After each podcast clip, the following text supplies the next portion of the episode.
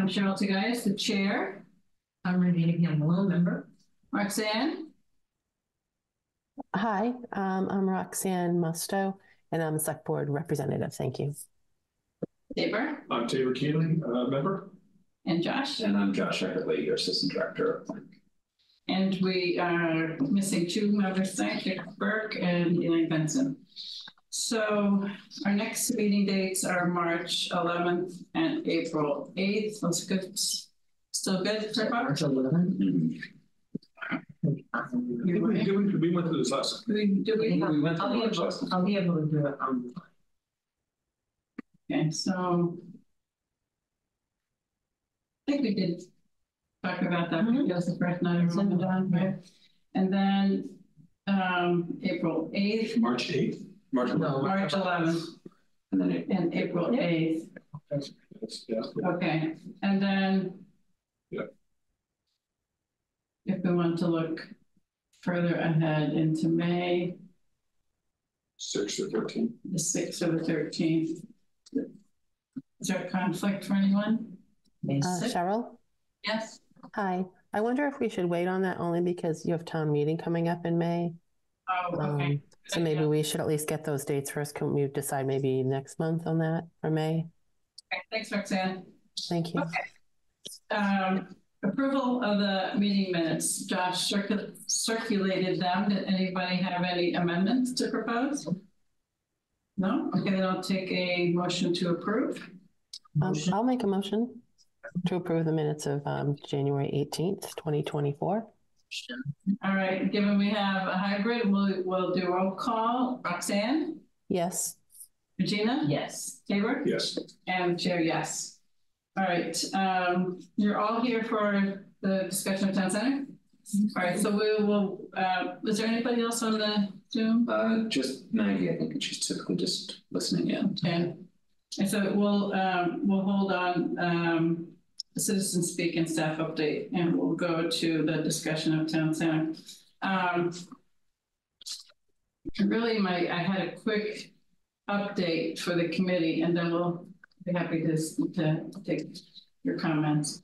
Um, you know, at the last meeting, uh, Chase Berkeley said he would take a look at the town center, um, and the parking, the possibility of adding any parking. parking on the Yeah. sidewalk. yeah. Yeah, on this side of, of Canton Avenue, and I don't, I haven't received any updates yet, so I don't have any further update there, You're saying on Canton Avenue or on, on this, um, th- in this area. in the drive, on the driveway, right? Yeah. That's- I, I'll just call it the town hall campus, right, so the area around town hall.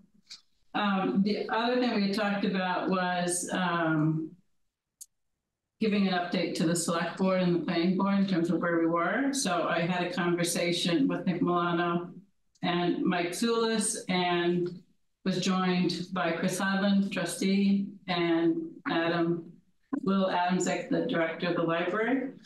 And we discussed um, having an update presented to the select board on February 27th, I believe is the, is that meeting, Roxanne? Um, Do you one on that date that you're aware of? Yes, that's the schedule, Tuesday, the 27th.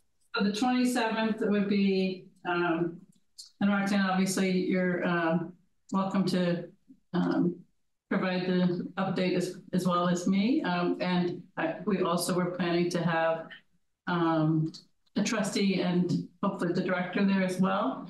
And it would basically just be the, where we are to date with what we've done. So the, and then just to see what they would like to do next, if, if they've any suggestions for that. So that's our, that's the update for that. So what we've been doing with that is trying to help the library find additional places to park. Their ideal scenario is on the other side of Canton, bless you, on the, on the library side of Canton Avenue. So that because the population that they find, um, in most needs of parking when it's crowded is younger population, so people with strollers and young children and seniors. So parking and crossing Canton Avenue is um, a safety concern for them. So also you may have heard that uh, crosswalk has been something that we've discussed quite a bit, which would be approximately the, if you can think it slopes up coming from Reedsdale. Um, we had an engineering firm take a look at it and DPW is now taking over kind of ins- to get a crosswalk put in. We asked them, and it's really in their court though now, um, whether they, it would make more, uh, most sense for safety to have a button that can be pushed so that people could cross, you know, at a, you know, safety, people don't drive. Just seeing a crosswalk, you know, drivers are. So, um, so that's in their hands and I understand it's in the works, but exactly when it's gonna happen, we don't know, right? Uh, it's, it's just a sort of procurement process now. Um, they've been waiting on some signatures from the town administrator and then again, some budgets for the, uh, rapid flashing beacon. Okay.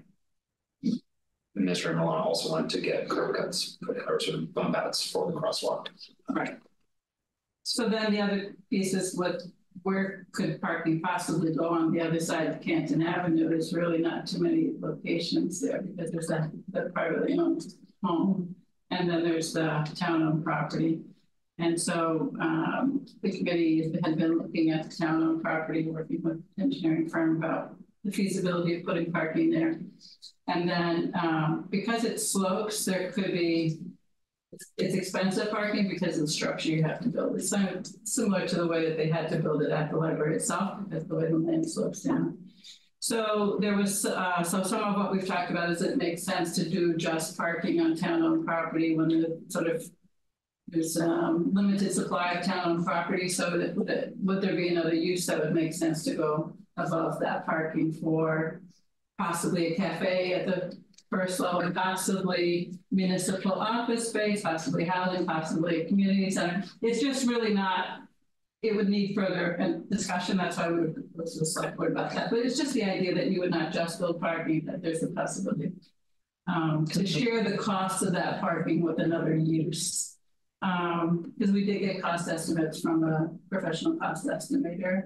And I think it was about eighty-five thousand dollars a space just to do parking, um, about five million dollars just to. To get about fifty or sixty parking spaces, so you know, fairly expensive price tag. So if you do another That's use. means we are. Yeah. Yeah.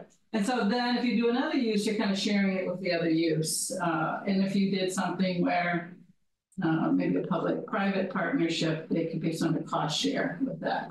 So that's the, the things that we wanted to share with the select board and say, you know, this is as far as we've been able to take it. And if you're interested in us doing further work, or if you want to take it from here.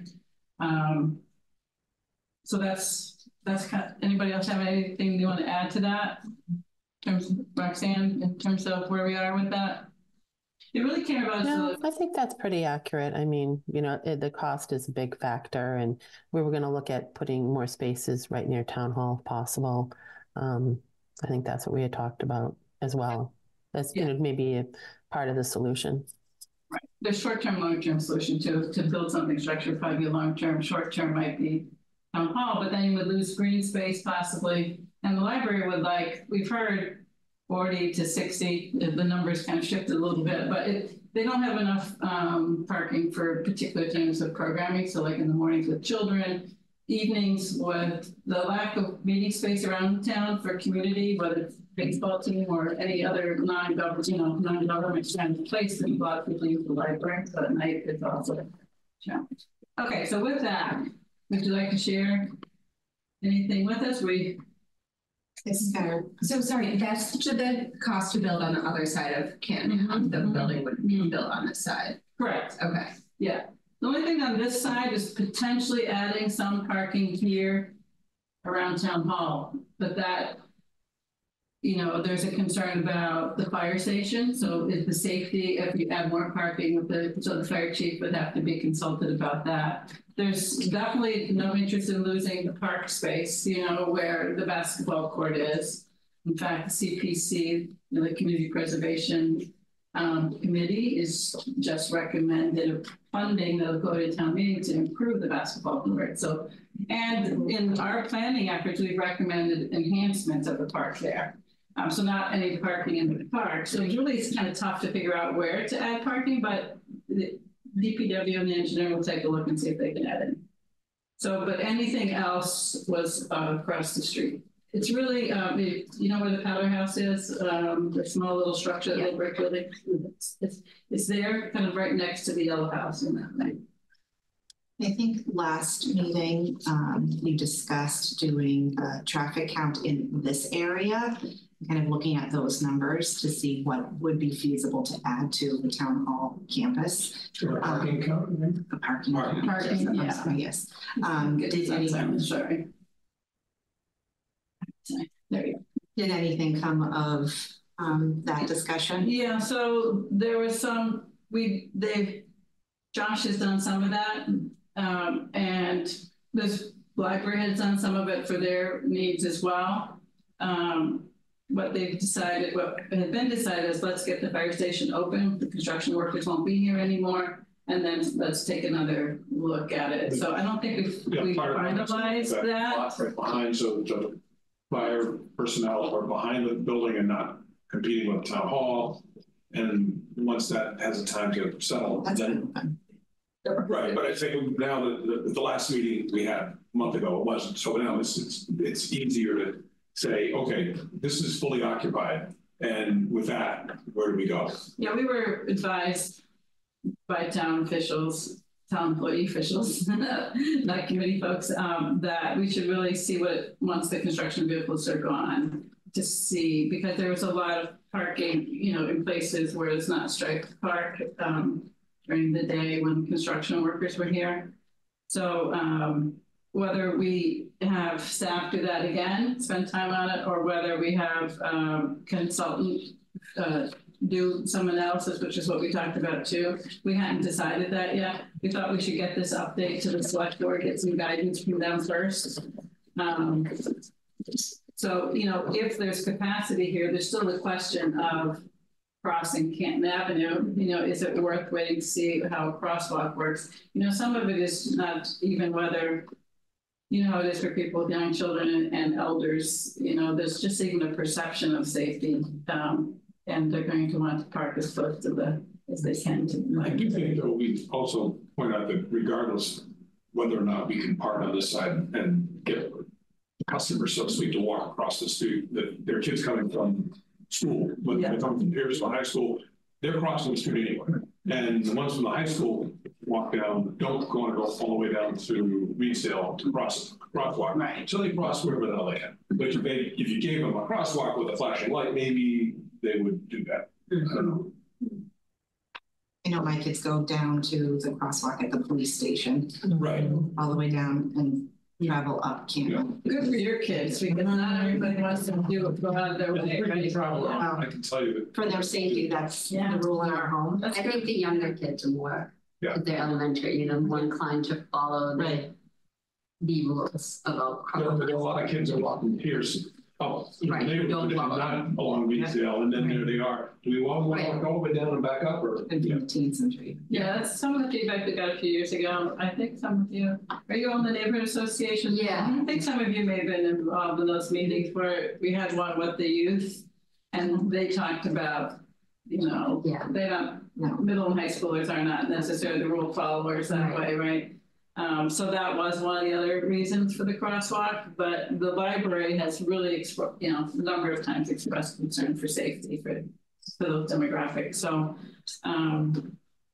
And their, their peak times, I, I don't, I have all that data with me with Josh, but I think eleven in the morning on certain On. Tuesday at definitely eleven right? and Thursdays. Which is kind of prime time for this parking area around Right. town hall anyway, because that's when people are coming and going, so it's. Could you, I'm sorry, sorry, I was just gonna say, where, did- where do the library employees park? Do they have them park off site? Well, they've told us Unions. they're unionized, so they can't dictate where they park. Yeah. Could we ever put spots in on the road, like, um, put lines on the street where people do currently park at that time? So I go, to I have three very young children. I go to the library Tuesday at eleven and I did. So you know that, yeah. Yes, and I walk where there is not a Yeah. crosswalk because I have three kids Mm. who it's very heavy to push them up to the shore. Yeah. And there's other, exactly, I'm very excited about the crosswalk, but um. I can see why people with young kids wouldn't want to park so far away to have to. Drive over, get their kids out of the car, put them in a stroller if they weren't gonna bring a stroller. Or if, you know, either carry or corral them across and into the library, um. But maybe if there was more, if there was better marked parking where they currently park on Canton Ave, that that would help. It's not, it's not well striped. Yeah, part of that deal was to put the, what they call those little, uh, the plastic bollards that are on there. that, Yes. Um, and then, but they're there, but it's hard to see the stripes that are there. Yeah, there's some type of, these bump outs that Josh mentioned, that the crosswalk would be that you're extending the, the sidewalk into that parking area to give a little bit more protection. And there was some discussion about whether that could be done where those bollards are down by the entrance into the library, because that's where people um, it kind of cut over to make the Right. right, just right hand, right hand turn. So there, there's been discussion about those spaces on, they're the least utilized in the analysis that Josh did. And, and, you know, I think it is because of the demographic, you know, like if you're someone, um, you know, an adult with not, not elderly and not with young children, you probably find parking in those spaces, right? But that's, that's not the people that they need the parking for, you know, Right. sort of unfortunately, right? But and to the point of the employees, it's been asked a few times. Yeah. And um, I don't know if there's any incentive that they can provide. I, I mean, I'll say from the parking count analysis that I did, like long-term parkers, you know, typically it would be employees. Were pretty negligible in terms of the number of spots. Um, it was about five to six. And so like that. Moving them will not solve the problem at play and it will also like reduce the working conditions for your library. And I think someone brought up the point that that parking, um, if you actually go to the library parking lot, you pass that parking and then you have to come back and, and turn around. So it's really, you know, I don't, I have another ten minutes to your trip. Um, Right. How many parking spaces does the library currently have? About 58. Fifty-eight. So they want to more than double their capacity. Just that. I will say Tuesday at eleven, there aren't fifty cars on the street. There are probably ten to fifteen on the street. on the street. Is the parking lot full then? The parking lot's full. Yeah. One of the things they told us is they can't, they would like to add more programming, they can't. Yeah, And there's a demand for more programming, because like people might want to sign up that aren't getting to sign up, because they can only put so many, so many slots open, because they know that they have a problem. So, um, you know, it's a real resource, and it's a well-utilized resource in town. Um, so I think there's a lot of support for the library, um, and this is, um, you know, you, I remember when they built the addition, you know, you build it, they will come, and it's certainly the case they at the library. Um, so, uh, so if you want to tune into that on the twenty-seventh, if, you know, um, I think if you support the crosswalk, it's, it's moving ahead, so I don't think there's any worry about that. Um, if you're concerned about how much parking might be added around here, you know, you could just, it's still well early enough to have your voices heard in, in that discussion. Right, so you could stay tuned to us or, One question I have, Mm-hmm. my house is the brown house, I don't know if you know, but it's like directly above what's there now, that long green shed. oh, yeah. Uh-huh. Um, and I don't know, I'm assuming that's probably what would be part of whatever's going to be. That was suggested by someone, yeah. Um, so I was just curious, like what that ultimately, what it would look like, the parking that, ha- what would actually be people's steps, you know, if that comes down. Again, then there's the headlights that would- or whatever it is, like that's now directly, directly abuts them. The shed's a nice fence. Yeah, essentially. So it is really long, it's almost, it's like in my property. So it, again, it just means, I know selfishly, this doesn't necessarily impact everyone else. It's just, I am trying to understand like what that means, I guess, for my house. Yeah, so we haven't seen any layouts yet, so once we do, you're certainly welcome to, you know, provide your input on that. You know, if there's enough, I don't know, um, have the dimensions offhand to know if there's enough room to have a nice landscape buffer. Fence or, you know, something else, um, but it's, we haven't seen any layouts using that area yet. There's some dispute as to what was actually in the shed, whether it Right. was needed to be there. Could it be, I mean, this is stuff that was gonna go to the DPW yard maybe, or Yeah, I mean, I'll, I'll say like municipal storage areas and don't look in our archives because that's also like, like jam packed. There's, there's not an appetite for us to reduce our storage capacity in, in the near future at all, nor has there been any discussion of what parking at that shed. Well, Well, I think question also, actually- do that, what do you gain? Well, what, I think what was mentioned at the last meeting was uh, the director of facilities, whose name I'm forgetting. Chris had mentioned something about that, about the parking, about the green building, about maybe having storage somewhere else, but that was just his thinking, I guess. It wasn't run through any channels yet, so um I do think it's limited. How much additional parking could be done here at town center without loss of green space. You wouldn't have enough room for another aisle.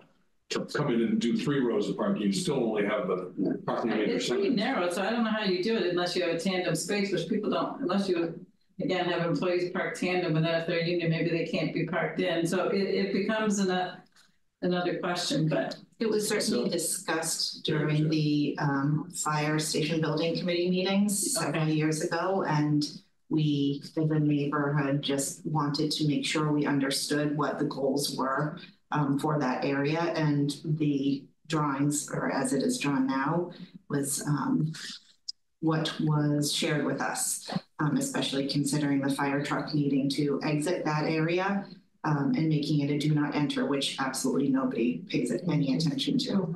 Um, so increasing the parking in that area will just increase traffic um, within the neighborhood. Yeah. I thought the architect that was doing this did his quickie, then there's no way to actually get any additional spaces here. I thought so too, but from those original conversations, but um, just hearing the green shed come up in conversation again, we want to make sure um, we are listening and that we're not losing the integrity of the neighborhood and the traffic that's running through it. Okay, I see your hand, I see one more. Um, Josh, can you ask, um, the fire station building committee if they have that kind of a sketch? If they do have one, um, be worth, I don't recall seeing that, but um, I didn't attend all those meetings either, so. That's certainly not part of the current. Yeah. Current. Uh, Roxanne, please go ahead.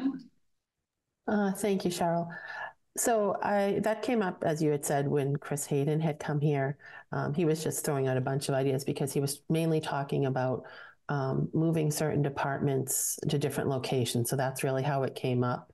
Um, there was it was just sort of thrown out as an idea that you know MEMA is in there and their equipment needs like generators and things like that, lights and things that could probably go down in DPW yard and free up space for the shed for his department. It sounded like. Um, that his, you know, because he doesn't really have a lot of room to like a workshop kind of thing. So that's what that sounded like to me. Then he was talking about you might be able to free up a handful of spaces, but there was nothing more um, to that conversation. That was how he he described it. Um, as far as a few other things with the parking, um, right now, if you go to town hall, what I had brought up is when you go to town hall now, if there aren't po- spots right in the front, um, and don't forget, this is when when um, the fire station was getting built, and so people were sort of, you know, moving everywhere, not parking right there. Um, right along the driveway as you go out of town hall, um, heading to Canton Ave, there are park there are often cars parked along that right hand curb. And the question that I had brought up is, they're already parking there. Is it possible to move that curbing in a little bit to put parking on one side, like they're already parking now? That would the fire truck be able to get out? So that basically from town hall up, you know, you might need to bring that curving in, I mean, out or in whatever, um, you know, a couple of feet. It might not really eliminate a lot of green space. And then can you actually do it on the other side as well? And how many spaces, if you did that without really eliminating green space in the middle too much, um, and it accomplished the goal of getting a few more spaces. And then I had also brought up a question of um, can they work with, even in the meantime, work with the church, um, either of the churches, to see about some parking um, in those areas as well for people that might use the library. And then with regards to the crosswalk, um, just important where they place the crosswalk, we had talked about the sun angles and make sure they're looking at that in terms of where the winter sun is, for instance, versus the summer sun, because the winter sun's a lot lower. And if you're coming off of Reedsdale going up, um, the hill, uh, you know, where exactly where it's placed, that they just make sure that Beta looks carefully at that with the sun angle. So those were some of the things that I wrote down that had happened um, at the previous meetings with regards to parking and the crosswalk. I think people were certainly supportive of many of these ideas, but these were some of the comments that are important to consider. Thank you, Roxanne. Thanks. Okay, um, I think that's it for now. Uh, you say, you can, you, you heard what our next meeting dates are, and if you want to find out more, Josh can give you a little bit more of a heads up, how much more we'll. Sometimes we put it on the agenda so we can talk about it, but we may not have as much, you know, to talk about it one meeting over another, so check in with him and see how much. I think if anything pertains to town center, we are interested and you have the TCNA email address, if not, we Do you have that, share Josh? that with. Um, Yeah, if you don't mind just sharing it. uh, yeah, I would recommend, my email is very public, town website, Okay. half dozen places. Um, I've, I've, I've sent emails out to all the neighborhood association email lists we've had in the past and not received any response, so I may have an update. If there isn't. Could I also just ask, so we were really talking, you did mention the other side where the um basketball court is, at this point. There are no sort of additional plans developed other than maybe enhancing the basketball court, there's not, I'm just, I know way back when. We were having these meetings, you mentioned possibly trying to do a sidewalk of some sort. I understand that that's supposed to be in the fire station project, but It was on the, one of the original plans. yeah. Yeah, it's just stressful as the kids travel throughout the neighborhood, that's one spot where. You have senior centers, like leaving the driveway that there's no place, I, they've changed the bus stop, the bus stop used to be on Clap Street, so I'd always be like, you can't walk home alone because there's no sidewalk to get home. That's not the issue anymore, but just even in leaving the neighborhood, it's an area where a lot of people tend to be leaving the senior center. And we just tell our kids to walk on the senior center front lawn because it's the safest, but um, it'd be great. On either side, that could eventually be sidewalk. but we have uh, advocated for that. You remember that planning? Yeah, Had suggested that. And we have, you know, we could pick up that um, idea again. Because it- that would really be a DPW next step again. And so if, you you know, if you're interested um, in having us, you know, work with you with DPW on that, I- think it would be fine. That's one of the implementations, just like a crosswalk was, came out that. I wonder if with the repaving of Walnut Street, that was the only street that within our neighborhood that was not repaved because of the fire station project, they would incorporate a sidewalk into the repaving in that sense um, for the safety. And then I think next week is um, the fire station building committee meeting where they are discussing landscaping. So I don't know if the sidewalk fell into Okay. that. You know when that meeting is? I might want to attend that meeting. Just to see where, where that is too. Sometimes things that we've talked about and that get included don't make it in the fun, in, in, in the end, which becomes a surprise. Yeah. Was that through the sidewalk or that pathway, well, not quite a sidewalk, pathway through behind the fire station? Was that part of the, uh, one of the plans for playground there?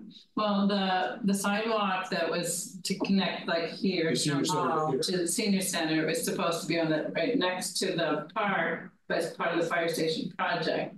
And then we had asked them, you know, to line it up so that when you cross, you go right to the senior center. Mhm. But remember when we worked with MAPC on the planning around here, those sidewalks recommended on Walnut came out of that discussion. Right.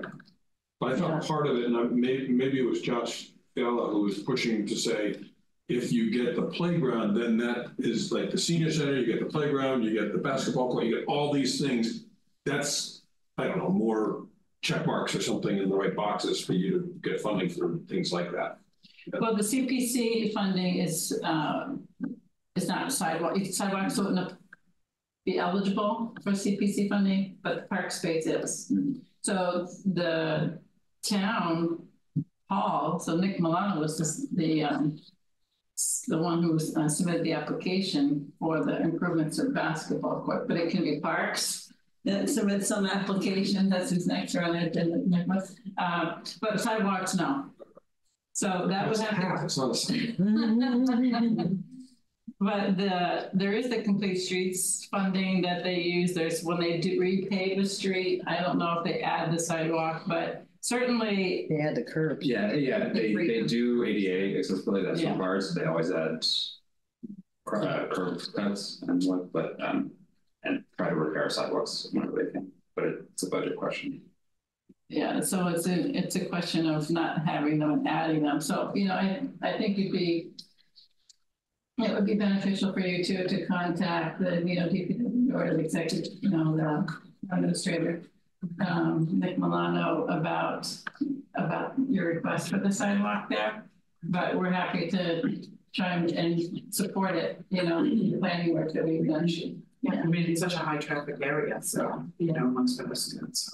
Well, I know that uh, the side, on the side of the fire station was really to encourage some of um, the visitors of the council on aging to be able to cross the street and walk to the library, for instance. Having a sidewalk, Instead of walking through the parking lot. right, correct, having a Yeah. sidewalk that connects those. Well, town functions that are actually held at the council on aging, so that town employees. Already got a connection, right. over. Yeah. Yeah, Um, the fire station meeting is Tuesday, February twenty-seventh. Seven o'clock. oh, so it's the same as the Yeah. select board. All right, well, we'll have to see if we can get an update then from that meeting. I'll be at the select board in this.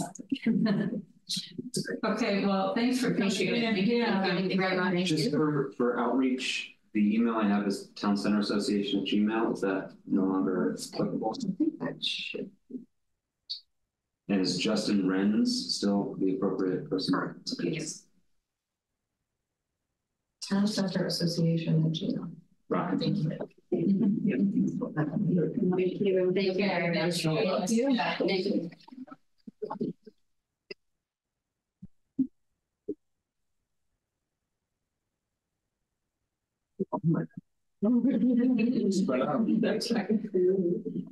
Welcome to a proper chair. Yeah, going nowhere. But welcome, Winston. The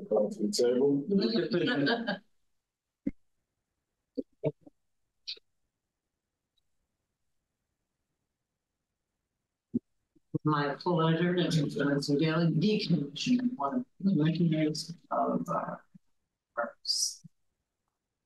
How are you? Good, good. Uh, Thanks for coming in. Yeah, yeah, why don't you go ahead? Uh, Wesley Bailey, Parks and Rec Commissioner, and kind of Chair. Can Great. answer a few questions about where we are in terms of activities and needs for the parks and anything else that may come up. I'll answer as much as I can and anything I can't, and certainly follow up. Great, so, you know, the Regina probably filled you in, the master plan is getting a little bit dated now, coming on ten years. Yeah. But it does, you know, one of the topics that it includes is, um, you know, open space and parks and recreation. And so we've been meeting with different groups or representatives for different aspects of the plan. So, um, for trying to get a sense of where people who are sort of daily or weekly or monthly working on these things think things are, right? So um, we know that there's a uh, an open space plan being worked on, Mhm. um, and someone who's from Parks is on that committee. I think it's Ted, yeah, um, and Chair Hall is the land board representative. Um, so we know that's that's being worked on, and hopefully um, that'll help inform us too on that on this aspect of the update. But um, one of the questions I have is, do you folks have like um strategic plan or master plan yourselves of what? Because you have assets, right, that need to be improved upon. You can, now that we have CPC funding, you can apply, you know, and there's been a lot of applications um, for improvements and added spaces like Beverly Park and so forth. Um, so I guess you just tell us a little bit about how you, you know, The wish of, list. yeah, how you work through your wish list or your planning. Yeah, I think um, we do not have a strategic plan. That has not been the history of Parks and Rec Department. Okay. Um, this is going into my third year as a commissioner. Some of that time early on, sort of figuring out what's been done previously. And then we've got a couple big projects that we really started to attack and jump on, those have really taken up most of our time. The last few years, although I think a strategic plan is actually a, a great idea, I think it's ever been raised. Um, so the bigger plans right now are for, let's say, for recreation. Our big things are learning programs. Our big push has been to expand uh, the number of uh, kids we have in the program um, across the town, making sure we get as many young people in as possible. So we could be able to expand like our basketball offerings, we're offering volleyball with one of the coaches at high school to make sure we get as many young people in as we can, but then we have kids with space. Space, So that's where um, sort of the lower dial field, the improvements of lower dial come in.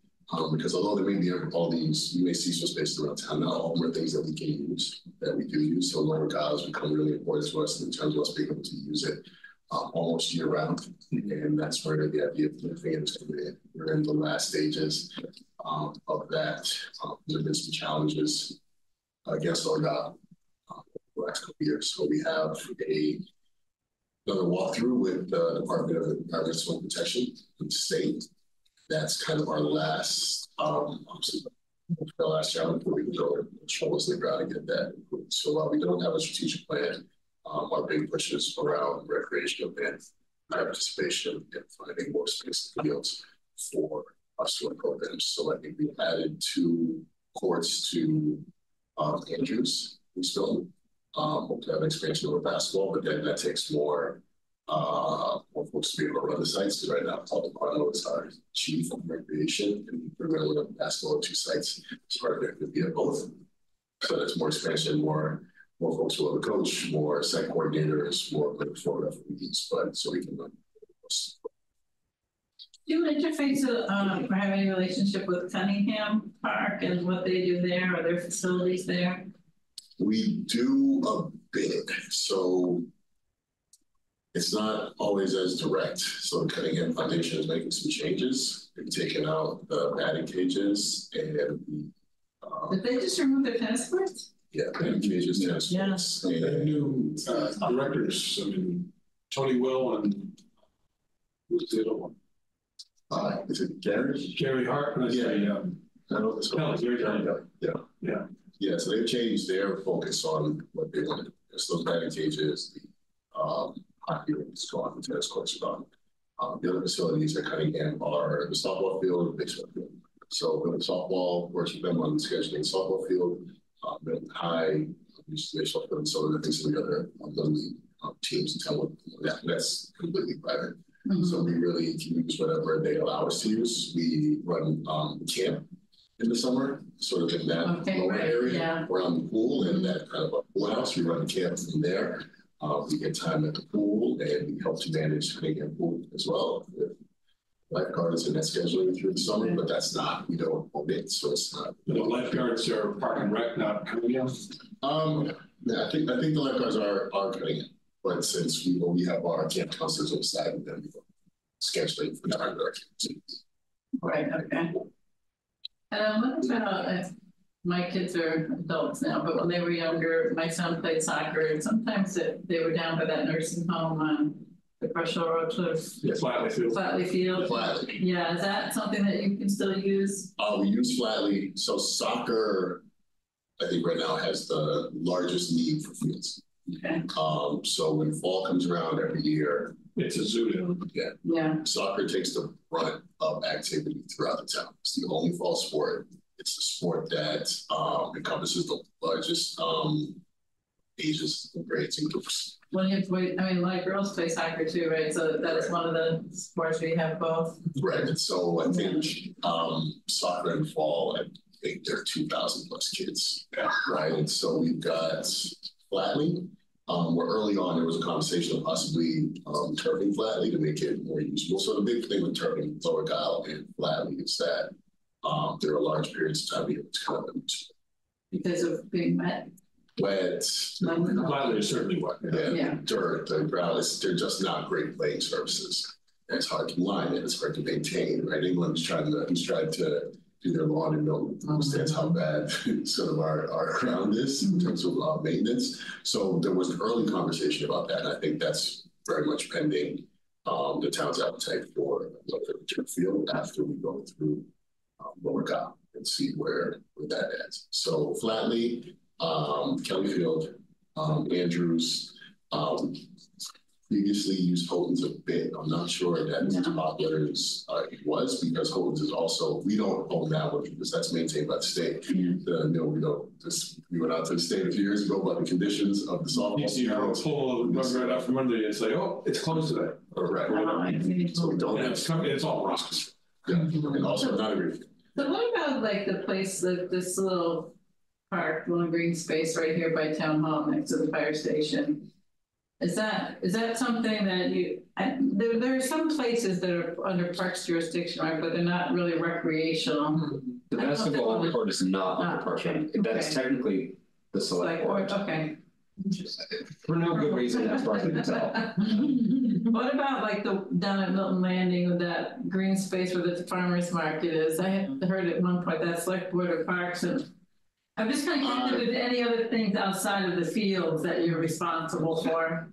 There are, and I think uh, I would have to bring Kevin Chrism in to really give a breakdown, like Kevin uh, handles parts and knows Okay. all the little spots. He's taking me around everything that we sort of manage. It's a lot of small lots, a lot of them almost not much use for us. So Yeah, at Milton Landing, we do control that, and that's the farmer's market goes to us. to Okay. rent it every year. That's about as much as we can do. Even for the little kindergarten three on three, you couldn't play them to that. It's all hoops and. Yeah. yeah, yeah. So, so not enough space there, and then, um, it said that place out there is not ours, um. Beverly. Beverly is the, that's, that, that was my go-to when I, my kids were, whenever I had. Is that, is that under parks, Beverly, right now? Yes, Okay. and I think some of them, some of them making it just off playground, Yeah. Okay, so. Yeah, Uh. so we we have, and then at the high school, um, during the fall before. Um, before baseball and softball starts, we're using that middle area is used by JV soft, JV soccer, middle soccer uses that in practices. So some of their town games, um, and those are main, those are for soccer. Then there's some Flatley and then another one down one thirty-eight that they use. Um, I think we used, uh, one fifty-two. Their field a bit, and again, even those fields are not great fields. So um, I to bring up Lower Valley sort of being a, a hinge point in our usage, but Lower Valley would allow us to run the soccer across, um, yeah, football. It's kind of awkward, point fifty-two is not, no, either. And so there are, see, there are, there are some sports where we are actually running them outside them because we don't have the space. um, to run Here, so is that some of what the, um, open space committee is looking at? Um, Josh, do you know, like whether, what kind of needs there might be for additional recreational space? Um, I, I don't know what the findings are from Weston Sampson at this point, um, and primarily the work is inventory rather than recommendations for Okay. sort of future use. I, I think a lot of it is also tied not to the active recreation side of things, but to conservation. land. Conservation. Because the Conservation Commission does not have an excellent inventory of what they own. I They're see, responsible for. okay. Did anybody look at, uh, the, uh, Shields Park over on Elliott Street? uh, oh, yeah, right right across the street from Shield Park, uh, meaning that sort of grass area. Well, the, the baseball field is there. Yeah. Um, which is great during baseball season, but I'm talking about for those small, not, you're not gonna get the, uh, sixth grade, not, but the lower kids.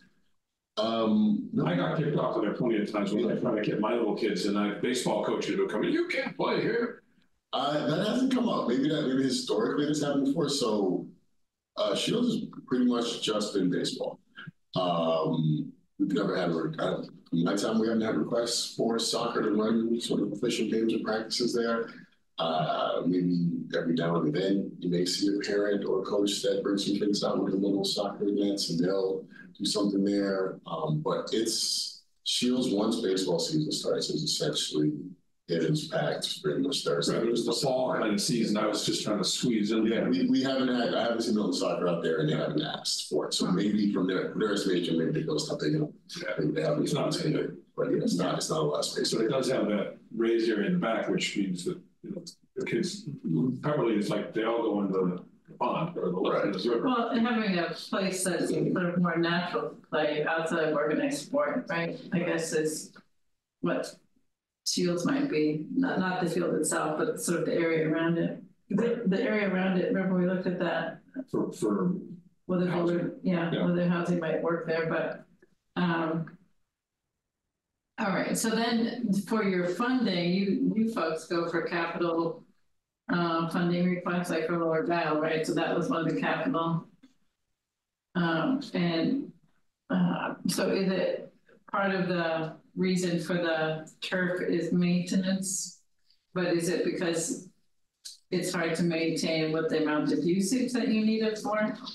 But that's Uh, tied to the fact of not having enough places to part- Organized sport? Biggest, Yeah. biggest part is usage. Yeah. The Biggest part is usage in space in that, that field, um. Uh, dirt, I mean, this other grass has been inserted there multiple times over the last ten to twenty years, has not worked out. Much harder to maintain, also very expensive to maintain, um, and it also just haven't been successful. So once football gets there, you know, August through October, it feels short. Um, we've got a few hundred kids, I think that football is from sixth to maybe ninth grade. And they're at practice every night, and so it makes it pretty much unusable for all of the other sports that we'd like to run. With turf, we have the ability to it multi-use, and also going to be, it doesn't get beat up. And then we don't have to shut it down, so with grass, we have to shut it down almost six months out of the year. For reseed and maintenance, with turf, nine, ten months. you know, I live, um, up near the high school and I walk down Gile frequently. And there are times when people are parking in the grass a lot, you know, I think around that lower. Now, when you, when you've looked at the, um, Parks and Rec looks at the usage of how many fields there are and, and extending the usage. You, do you feel there's adequate parking nearby the, um, back of the high school there for all the fields when they're in use? Unfortunately, no, I think that's a problem have across all of our fields in terms of avenue parking. The re, the remodeling of that lower field really changes the entire facility. So we're changing the walkway, changing the lighting, changing the speakers. There's supposed to be stadium seating that goes up a bit for that field, right? Because much um, sort of nicer area, but there is less parking. So we require folks to park up in high school, which I think there is adequate parking. There's plenty of parking. Go They just have to the walk. high school and walk yeah. down, but the three Even the soccer players, I walked into there, it's too far. And walk for They three wanna minutes to get get up. down. It's like people who want to park right in front of the gym instead Yeah, of right. walking to the You know, gym, right? I did some of that outside right now. There's a few things going on and folks like, I'm just leaving my car. Just just go the building. So that changed, and I think, and some of that space on the hill where people now throw their car is gone. So it's it's the option of just like throwing your car outside. Yeah. All over you guys attracted to what the field from now look like. So you gotta walk five minutes. But maybe folks start walking their kids over in general. I think a lot of a lot of spaces in the are. It's It is walkable. Roxanne, do you have uh, questions or comments? Um, just a couple things. One is how do um, they handle kids that can't afford um, certain programs? I know in the past they've had some um, programs to help defray some costs, and um, I know that there's the Milton Residence Fund and things like that. So, just wondering what the process and how you do that, and um, uh, are there any things that you wanted to expand upon programming wise in different a different sport or you know, and and I, I heard that you're going to have some kind of an inventory with Weston and Sampson of all the all of the open space. So I think that is actually a really good thing to get first, so you can see what you have available. Because I also had heard at one point that there's a piece of land, I think it's down near um, on Truman Way down, that there's like basketball courts or something at. That's actually Milton. So I don't know if you know anything about that as well. That's very sad. So, um, Commercial road. um, we were maybe relevant, and I, I, I can't, I don't know necessarily, but we were looking at a potential stormwater mitigation project, um, for potential, um, capstone project for one of the local universities. And there's that section of town-owned property near the top of Russell Road, that, that triangle, sort of triangular parcel.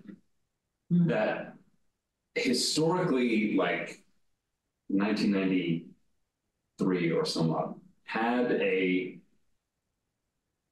the basketball court on it, but when they were creating the Neponset Greenway and putting in the multi-use path there, they uh, took up the, the basketball court and now it's just uh, grass. So there may be some pad remnants from that, but I, um, there's, there's not an active uh, basketball court on that parcel. I, I but I, I'm not hundred percent if that's the same.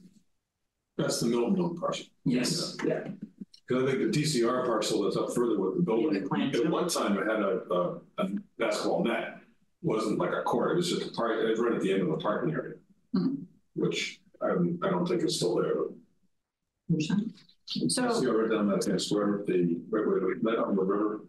Where Brush Hill Road comes up and stops at the little parkway and to the left.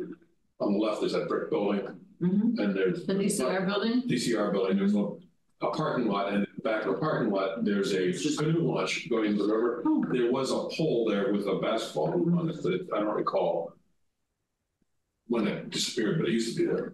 There is some town property along the uh, river, along, what- what's that? Sorry. Oh. You could buy a screen, but Uh, but yeah, but this is this is the plans I was able to find.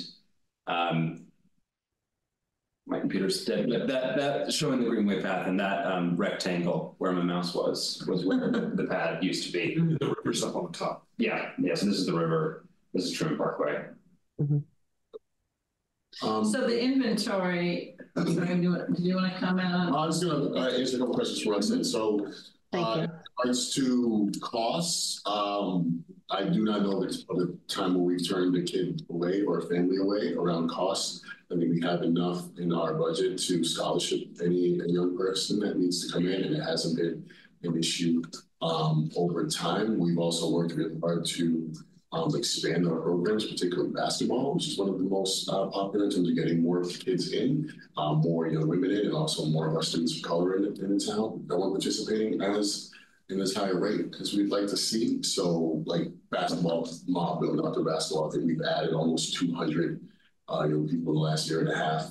Um, we've added more divisions for young women. That's been our, you know, our biggest area of growth. But then it also means that we are at the high school from eight to eight um, on the days that we have basketball. Um, we're again considering doing two sites, but requires a little bit more uh, people power in terms of getting folks at both sides to get over it. And then those are really long programs. The indoor program in the fall that goes inside, uh, that's had some growth as well. But because we're inside the field house, a few more courts, um, easier for folks to sit. And so that's been really successful as well. In terms of programs that we'd like to add, um, we're really working with the coaches at the high school to help us in leading that. So because we need people with knowledge and expertise to run some of these programs. Um, our parents can be volunteers and help us with coaching. We do need some guidance in terms of running the program. So volleyball has a big um, ask. We worked with the volleyball coach at the high school to run volleyball. Um, I think a couple days this fall, and that was really popular. Um, it's become it's also a great growth area for young women. They're incredibly interested in volleyball. So I think it was grades five through eight or four through eight. We have a program with a few hundred kids there um, during the volleyball getting is ramping up. We've got open gyms for volleyball players to come in. And so we're trying to work with UAD and new coaches about what where do you need growth in, what sport and where, where can we add? It's going to be in the summer where we have camps for basketball, baseball, um, most of our lacrosse, both other sports, are other places throughout the year where we can have those same camps or opportunities because we can start and learn how to play. Uh, basketball easiest, we are at schools, every school has a gym. Um, we've expanded that. Like I myself have run a six week program for basketball. I ran that at, at Tucker, and that was K through three, and that's about 60 to 80 kids for six weeks. Um, we're trying to make sure that we are running programs in every part of town. Previously, Tucker did not have a basketball program there, and so we changed that and used Tucker as a site now. So we're at Tucker and probably not in Cunningham um, able to run more programs in places that are central, that are hopefully walkable and easier for everyone to get to.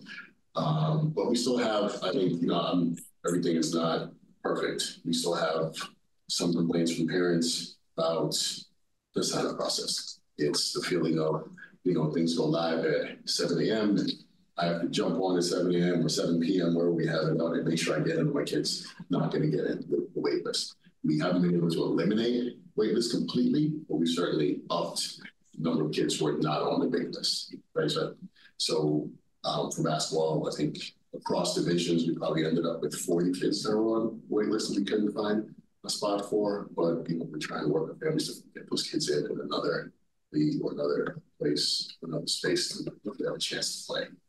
Are there um indoor facilities? I think again, going back to my own experiences, I think my son played basketball at, and they used the gym at St. Agatha's. Does that sound right? Was there? Um, you- They didn't have it at the time. Also, Yeah, But now, it's now they take out, take out there's running their own. Oh, okay. Right, so there's this, it's this weird mix in town of like what the parks and parks and rec in the Yeah, run. okay, And what's being run by individuals, so St. Agatha's has their own league that they run. okay. And I think that's mostly for younger students, maybe even like fifth grade, you know, it stops there. And then there's Metro, that's the kind of travel.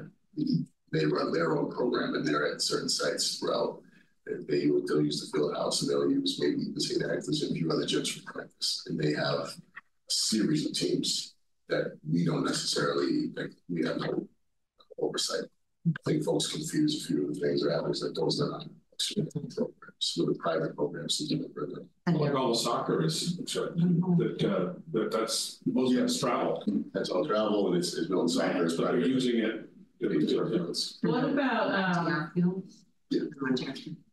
Curry College or Milton Academy? Milton Academy, um, has been a pretty good partner. Um, you know, we use their fields when, when needed, mostly for soccer. Um, I think a few other sports, but even though the Academy's fields aren't that big. Um, but they have been open to us using spaces. I don't think we've had a lot of those. And so we use it. And then Roxanne, you had mentioned something about the open space planning and um Josh, you had said that right now it's an inventory.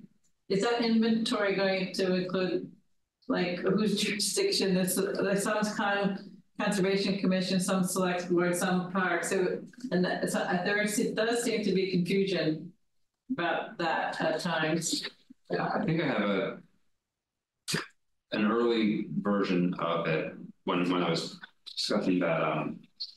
So they have the the name, the ownership, you know, size, description with you know census data. Um and it's stuff that's owned by the Parks Commission or Parks and Rec, Conservation and in watershed protection.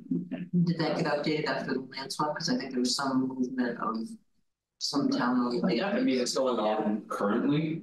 So I, Oh, the the inventory. So, um, I hope so. Uh, Um, and then, you know, what is state-owned open space, um, because you know, we have the most percentage of our town, of, of any town in the Commonwealth, uh, is conservation. So it actually it'd be interesting if you, if parks actually did an assessment, if, you know, you obviously don't have enough space for programs you'd like to run. Just like the library we were talking about before, they don't have enough parking, so they can't run as many programs as they would like.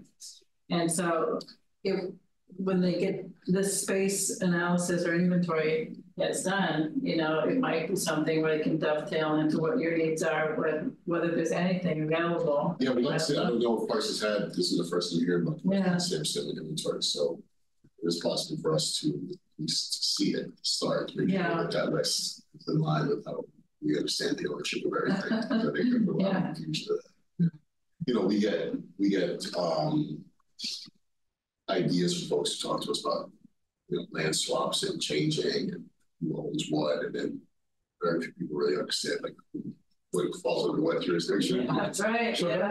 actually, on. Our last meeting, we had uh, Chris Hayden, who's the facilities manager for the town, but, and he questioned, I don't know what's going on, there's a, suddenly there's band practice going on, there's this, and he's like, he's looking at various spaces within the school buildings as to who's taking these things now, it's kind of questionable as to uh, who actually, remember he was talking about who actually controls the schedules here? Yeah, there's no. And he's new, so he just is asking all the questions, but that might be one of those things where it would, as you say, dovetail right into, well, what about the field house? Who's using it when?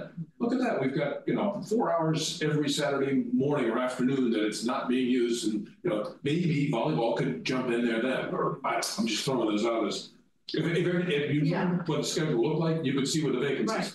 Well, somebody ought to be obviously managing that, probably the schools manage theirs, right? There's probably various people managing different pieces and it's not a master calendar. Well, yeah, that's what he says, like, somebody has control over this little closet where all the stuff is stored, and I can't get in there, and, you know, and, you know, there's a lot of trying to keep oversight out, but It's the same idea as having shared parking up here. You have limited resources in the town, and if you're, you, you've got to know if it's not well managed and you know what's available, and something's gonna be underutilized at some point, right? Because you're not, somebody's not gonna know that it's available. And the other piece of it is some things get rented out, like you said, for other sports, and there might be a source of revenue that's used for, let's say, schools use that revenue for some part of their budget.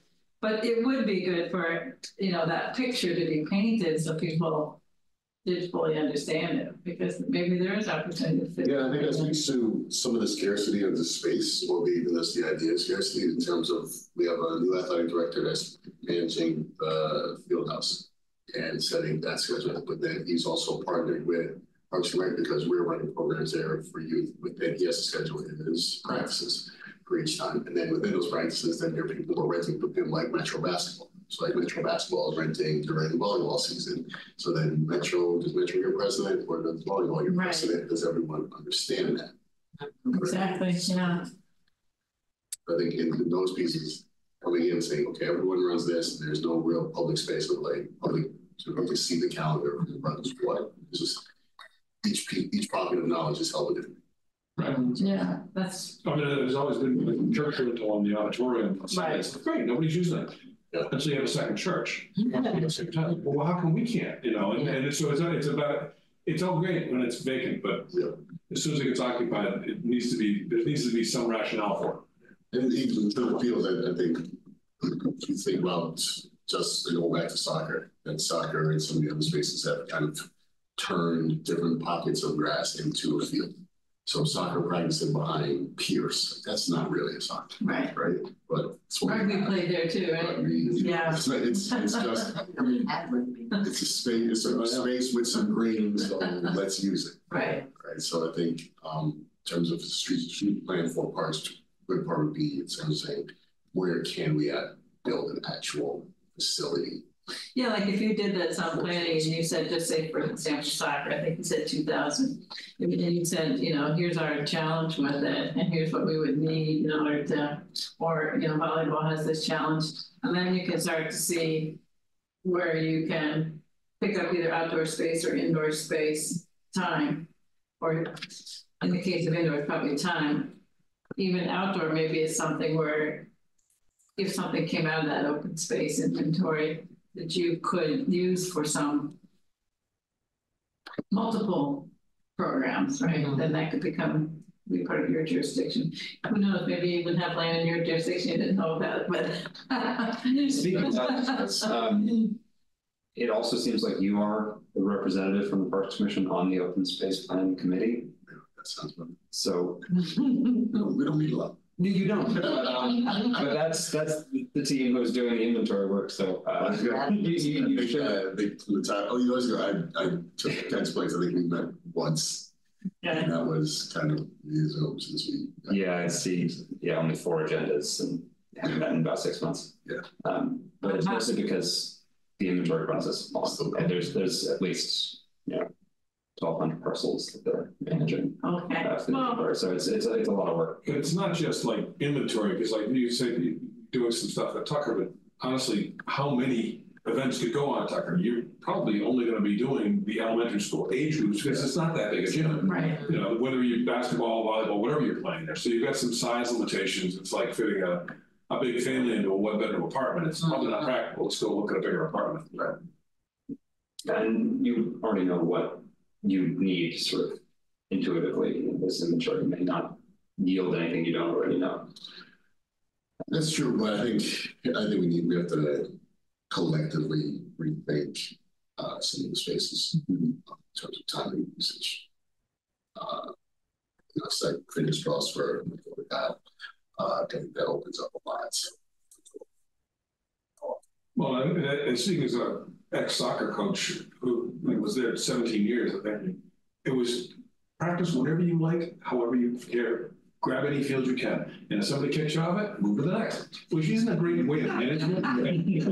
Five o'clock on a Tuesday afternoon, and all the parents are saying, what do you mean to show up? And, uh, but there wasn't any inventory at the time, thinking, well, it would be good if you said, you can only practice at these fields, and then I don't have to you know, sell it to the parents and say, if you want your kid to play, that's the deal. Instead of why did you choose it because it was near your house? And it gives everybody a little bit of an excuse, but it also probably takes a little bit of the heat off some of the fields that are getting overused on one side and maybe not used to their fullest extent on another. We got Roxanne. Yes, Roxanne? Uh, thanks, Cheryl. So a couple other things I was uh, going to say was that I know um, when my kids were younger, they used to go to Curry and used to do the t-ball on the field there. So I don't know if they still offer things like that at Curry. Um, there's a new college president there, and um, he had also mentioned that you know he certainly um, has had the field used by some of the Milton teams and things like that. So I don't know specifically which teams and things like that, but you know might be worth having a conversation again with them on certain things. And then um, the other thing I was going to say when you were talking about the basketball, I know when my kids were younger, um, I don't, I haven't been outside at Tucker in a while. Just I have, but I just don't remember seeing a um, a basketball hoop. They never used to have one. All the other schools did, and when my kids were younger, I had actually purchased one and had had to arrange it with the after school parents to bring in and out for the after school program. So I don't know, are they still doing anything like that? Um, and the other question I have regarding that would be Have you been working with some of the after school programs to bring in some of these, um, you know, sports programs and things like that at all the schools? Uh, so Tucker now does have a permanent basketball. Uh, parents got together and built one, so there's a, side next to uh, uh, next to the soccer pitch. That's great to hear because it was it was a real struggle. I will tell you when we tried to do that. Um, a lot of people were very resistant from the neighborhood. We had really tried hard to do a permanent one. So I'm glad to hear that. So that one's been put out. Um, I think that's it's not something we're running programming. It's more just recess. It's do it after school, place for the kids to play basketball as well as just have a pitch. Uh, we have not had a partnership, an existing one right now. I think with anyone in the, in the after school programs. I think the after school programs have been doing those directly throughout time. So I think whether it's Taekwondo, which I know they've had, um, chess, a few other activities, that's gone directly to ASC. Running club, yeah, girls run. Um, ASC has, has handled those relationships with outside vendors directly. Um, and not so much with parks. See, parks doesn't have, we don't have, you know, internal coaches or folks who run programs, right? We start a program, we're going to be working on um, high schoolers that work for us, the juniors and seniors that are old enough to work for us, and then we're going to have parent volunteers and local town volunteers. We have a few folks that have run programs for us over the years, and then we kind of bring them back every year and get the programs again. But we don't have, you know, not like person have just like a Taekwondo coach that committed Taekwondo and everywhere they have. It's really kind of you know, we're running pretty lean. Three people that are running all of our programs in administration, and then everyone that works sort of seasonally. Uh, we also oversee the Wildcat Den, which is our version of the youth center. Um, that started a few years ago. Folks are thinking of where can our middle schoolers go? There's a big overflow for the library for sixth to eighth grade. There's a Wildcat Den, we space at the bottom of uh, the church. And every day that's getting so between 15 and 35 kids. So we've got some really good people who run that program, but it's very specific hours after school. We're going about 2.30 to 6 and it's part time, so it's hard to keep folks permanently. We had a great person running it the last two years, and now we have um, a man from Curry who's doing it as at school, and he's really good as well, keeping the relationships. So he's graduating from Curry, so he's mm-hmm. not going to be that long. Maybe, maybe he sticks around for a little bit. We're hopeful. Um, but I, I think we all it's not a long term solution for finding space for uh, teenagers. I was gonna say, I think it's great with the uh, few people that you have running the programs, you know, in charge, like three or four people setting up all these programs. It's a lot that they do. It's a lot Yeah. that the parks do with, um, you know, little amount of people that are doing it. So that's great to hear. I was wondering, I know there's some summer, I think, activities for seniors, but uh, is there any programming for seniors that's sort of more exercise related, or do they just do that at the Council on Aging? Thanks to the Council on Aging, um, seniors have come to us recently about pickleball. Oh, Yeah, Um, so we've helped them to maintain and set up pickleball at Kelly Field. okay, Um, they have the outdoor kind of storage for all the equipment, we help them gather storage lockers there, they're out there on pickleball, particularly in the summer, I think we start really early, like six AM. Kelly. Kelly, yeah, Kelly. Well, I saw the neighbors. That was the same way we go with the basketball. Right. Yeah. And, and they've also, they got some of the, they, they did official CPC, they did some money to do a survey for other areas around town that are viable for pickleball. I don't know what the results have been, uh, but there was the, folks were excited about pickleball, and then the also let us know that don't do not play pickleball anymore. So it's again. all- noise, I think was the, Yeah. Very noisy, yeah, especially in Kelly where it's pickleball and then it's the hockey rink, and so it's just a bunch of things that i've been knocked back. and forth. Sports, right, right. so. Um, I'd that's. say Murray's has land across the street though, right? You know, Oh, yeah. they have the field there, oh, uh, not really a field, but No. like a Along. lawn. All right, um, anything else for Vincent? I think that was it. I think you covered. It's pretty good overview. Yeah. Great, thank you so much. Appreciate you coming in. Thank you. Um, you know, we'll have. Thank you, Regina, This week for- on Lower Gile and then we have our commissioners meeting the day after. See. Sure. Keep in mind a wish list, so. Yeah, I'm actually, I'm gonna bring that up at our, our meeting on Thursday. Yeah, so what we're gonna do is summarize each of the topics that we've organized. And so if there's anything that you want us to think about including in our recommendations and our report, because our report's really going to be, we think these parts of the master plan need an update. Mhm. And so if there's things that you think that you would like for us to include in that report, let Regina know and she'll bring it to us and Uh, I think the one thing I would like, and this is not, it's not specific, but it's an idea around, um, we need some sort of committee around putting together like a collective view of how to use space. Uh, great recommendation to put in there, yeah. Yeah, I think some of the issues we have is that, uh, in Milton, what I've come across is we deal with a lot of one-off things that over time get kind of embedded in what we do, and then they no longer fit. And so something didn't work out for one group fifteen years ago, so they built something else. Yeah. And we deal with that, but it's not connected to anything else, mm-hmm. and then, you know, someone else comes up with another idea and they run their thing until their kids are gone, until they leave town. Yeah, and kind of exactly, all yeah. So we have just all these pieces of different ideas that do not connect and no one knows. all these. It's almost the same thing that Chris Hayden was saying last week, all about different spaces, Yeah. but still spaces in town. Yeah. Thinking, what are we doing all this stuff? I've only been here nine months, but I still don't get it. Right. know, it's, That's really hard. It's like, so we have a, you know, example, so we have a brand new turf baseball field at Gala Geofield, but it's not big enough to use past Little League. Right, so if we had talked collectively about, okay, how do we put this field in so that we can use it for a while? we also, Yeah, and get, you know, rentals or revenue or just more usage out of it. You know, how we have done that, if, if possible, not that it would have worked way, but for that to be a part of that sort of collective idea. All of those things together. well, you're absolutely right about the way some things get done, I think in municipal government, like you, the fire station, they think about the fire station. You know, that's it, like we asked them for things a little bit beyond the fire station, like right here. Mm-hmm. And, but it's not in their budget or it's not in the scope and it's, it is something I think that does, hopefully it can fall upon town administrator or consolidated facilities, you know. Mm-hmm.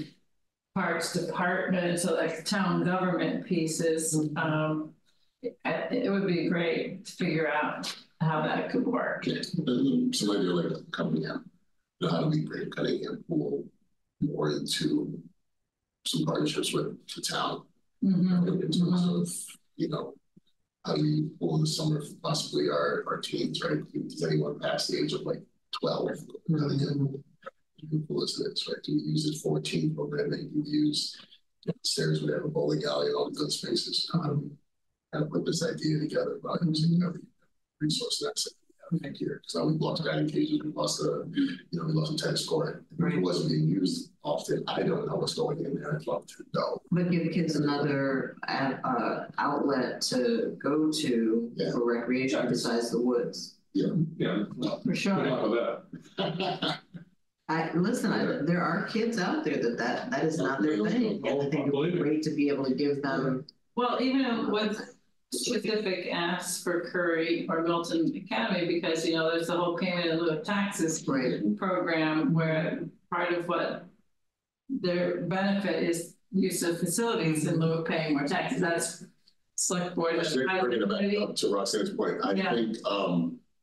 I will make, I will double check to make sure I have this correct, but I think Curry has pulled back a bit in us using their facilities. Mhm. Um, their, this new presidents have different ideas. I don't think we have access to those Curry fields the way we used to, um, in previous years.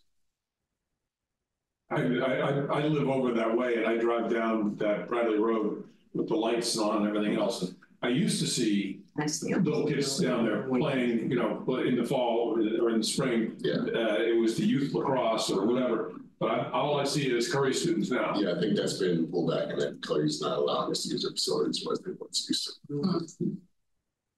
Might be nice to tell the select board. Mhm. It's not. Well, the, the, it's always, it always comes up because you look at the budget and with how much land we have that's not taxable. You know, Milton, there's a lot of it. So that's still not usable. Yeah. Yeah, Cur- Curry's been a butt battle for years. I, it, I, I'm probably as bad or worse than Plum County. Oh, all right. Okay, Well, thanks, you- Commissioner. Yeah. anything? You are around. Thank you. Thank you for your time. All right, great, thank you. Thank you. Thanks, Rusty. Thanks. Okay. Can't Um, get over how much similarity there was with Chris Henry. well, I think I always come back to this idea that if you had a, like, a campus for a university or a company that had multiple sites, you'd have this consolidated facilities and they would be managing the whole, you know, And leave thing, it, and we don't have. but leave in the our Parks to run the programs. Yes, Right. but there would be some oversight of and understanding, we have these assets. Mhm. And these assets are under this Purview. purview and And here's the person you contact. I mean, on a simple base, on a, on a very simple example, it's like conference room in some places, right? You have to book a conference room, right? And it maybe they block out a certain amount for each department, right, for these. But it's, it's, it's a booklet, it's, a- it's a little planner, like there's not enough. Is a physical planner. Yeah, yeah, yeah, it's Not a done, Google done on with pencil in the select board office, like. It's very hard for people who do not have like an official staff Mm. person to get a room Yeah, and. to lean, And, and sometimes you book it out yeah, three months in advance, sometimes you have to book it out three days in advance. Mm. That's how you end up in Baker room or on Thursday, I have to manage a committee in the keys room because there's just space in the end here. mhm, But that is the, uh, I mean, i- if, if you were running a hotel like this, you'd be bankrupt, right? I mean, you had, you, you, all your rooms have got to be occupied to a certain extent almost all the time. And we're looking at the fields that are probably like Flatley, which is getting overused. And it ends up being a sea of mud versus other fields that maybe aren't, where they could be used more. And then I know because I was always just said, find a spot. So they, they do it with the soccer, I'm sure they do it with the football, lacrosse, and everything else that I never coached, but, and I'm sure And there's no reason there can't be a digital calendar for that stuff. Right, and some, and somebody to oversee it saying, and, and I think it's a little bit much to ask the Parks and Rec to manage those things when they're trying to manage the actual programs that are going on too.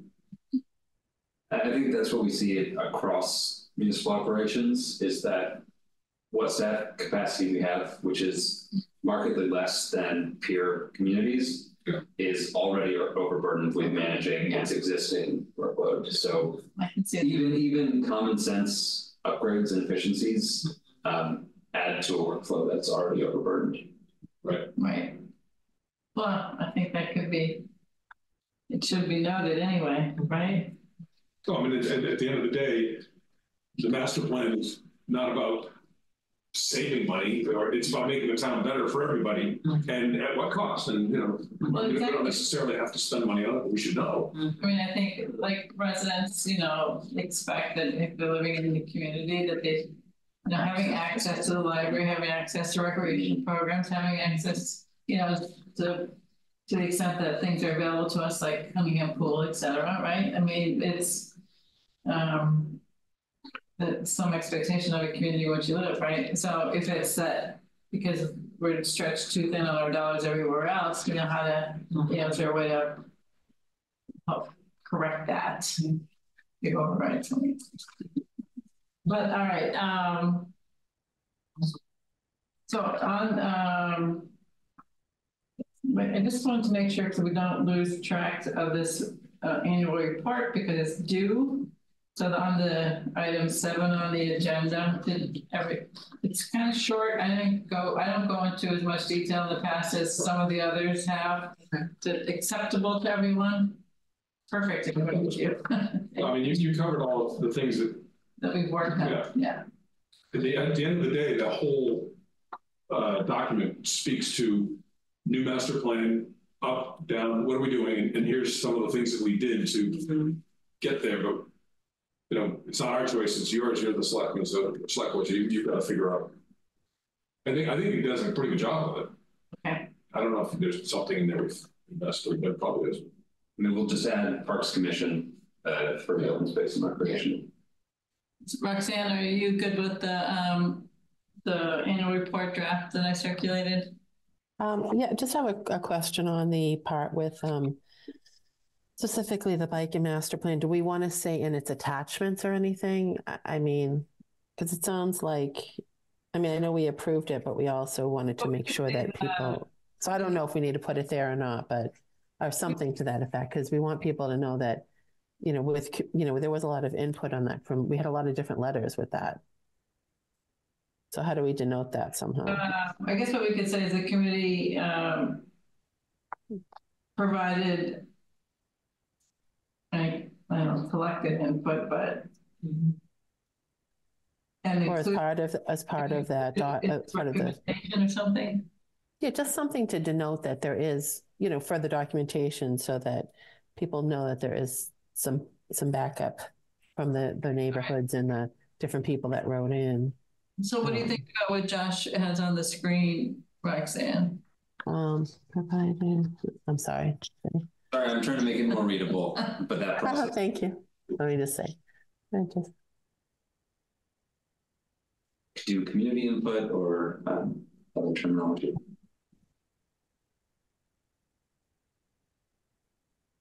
Uh, we could say, Welcome to community input or Was it four and incorporated. four? The, pro- the committee collected input. yeah, yeah, it's- okay, that's good.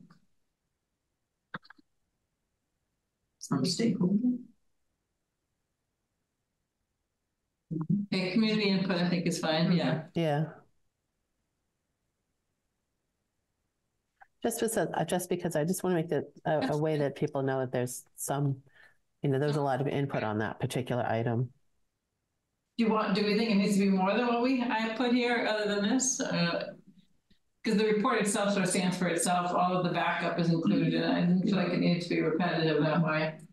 I think Okay. it's too much longer, you're gonna respond to people's. Yeah, you just, just as long as it's denoted somehow. Like and I don't know if everything. there's like an asterisk and then you have it as a, you know, at the end that there's a, all of the documents or something, that's all. Uh, actually, we could put where, is it available on the town website someplace? Uh, yes, it's on plans and studies on the planning board. So can we just put that here? Yeah, put the link there? And that will have all of the backup data. Yeah, Yeah, that's all all. attached to it. That's perfect. Thank you. Okay. And then we'll add, um. What's the official Parks Commission? Park Parks Park Commission. Parks Commission or Park Commission? They're park commissioners, serve on the Parks Commission. I think so, that's right. Okay, so we'll fill that part in. And All right, so we don't have to technically have a vote on this, but I'd just like to share with the committee before. So we're, if we're all consensus on it now with the amendments, then I can submit that. Um, Josh, do you mind sending it to, or you can submit it for me? Oh, yeah, I'll, I'll send it to Lynn. It's, it's Okay. due for Friday, but I Yeah. can send it tomorrow. Okay, great. Did you get any input from um, Dick Burke? I know he's not here tonight. I wonder if he's looked at it or he could look at it and give any feedback if he wanted to before it's Uh, submitted. I'm just thinking he's been at all the meetings, you know? Um, my understanding, He said he was available, but I don't know if he commented on it. this is for fiscal, looking for fiscal twenty-two. It's just the timing of it, We the- Well, unless you send him, I'm just thinking if you sol- send him the um the change one that we just did, Josh, and just said, you know, we're, you know, we need to have final comments if there are any, and then you could always circulate it if there's anything else that he wanted, I suppose. And I just feel like if he's been on the committee, you know, it's it would be good to see if he had anything to add. Oh, and Elaine too. Yeah. Oh, and Elaine, sorry, I I totally forgot. For both of them, actually. You know what I mean? Like they've been here, so it would be nice if they had anything they wanted to add or elaborate on. Maybe just send that that uh, updated one in case after this we think of anything. I don't know. Um, that's fine. The only problem is we won't all be able to really have a discussion of it because we don't have time If you before don't it has to be think- due. If it doesn't need to be voted on, can you and Dick have a discussion offline? Is that not legit or, I guess he can send it to Josh or and then if Yeah, it's, just- And there's Elaine too, so you know. if she, if, if Dick just said, these are the things I think you forgot to mention, and that's it, there's no discussion, it's just one okay, that's fine, Yeah, yeah. I, I can send out the revised version in the morning, um, if town is open. Um, and then without confirming, you can just respond to me with any additional edits. Right, okay. Um, That's fine. All right, um. So, um, on the next.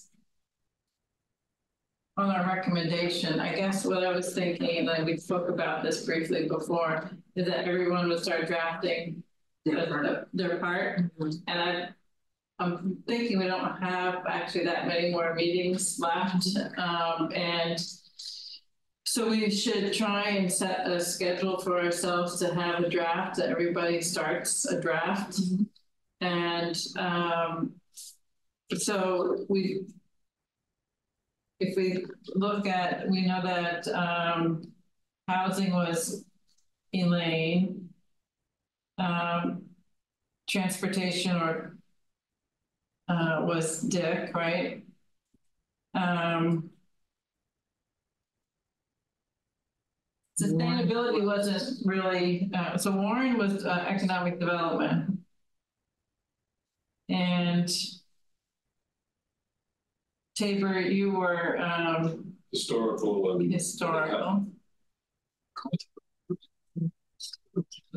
Roxanne, you were town facilities, right? Housing too, affordable. Yes. Yes. And then you were just open space and rec, Regina, so that, um.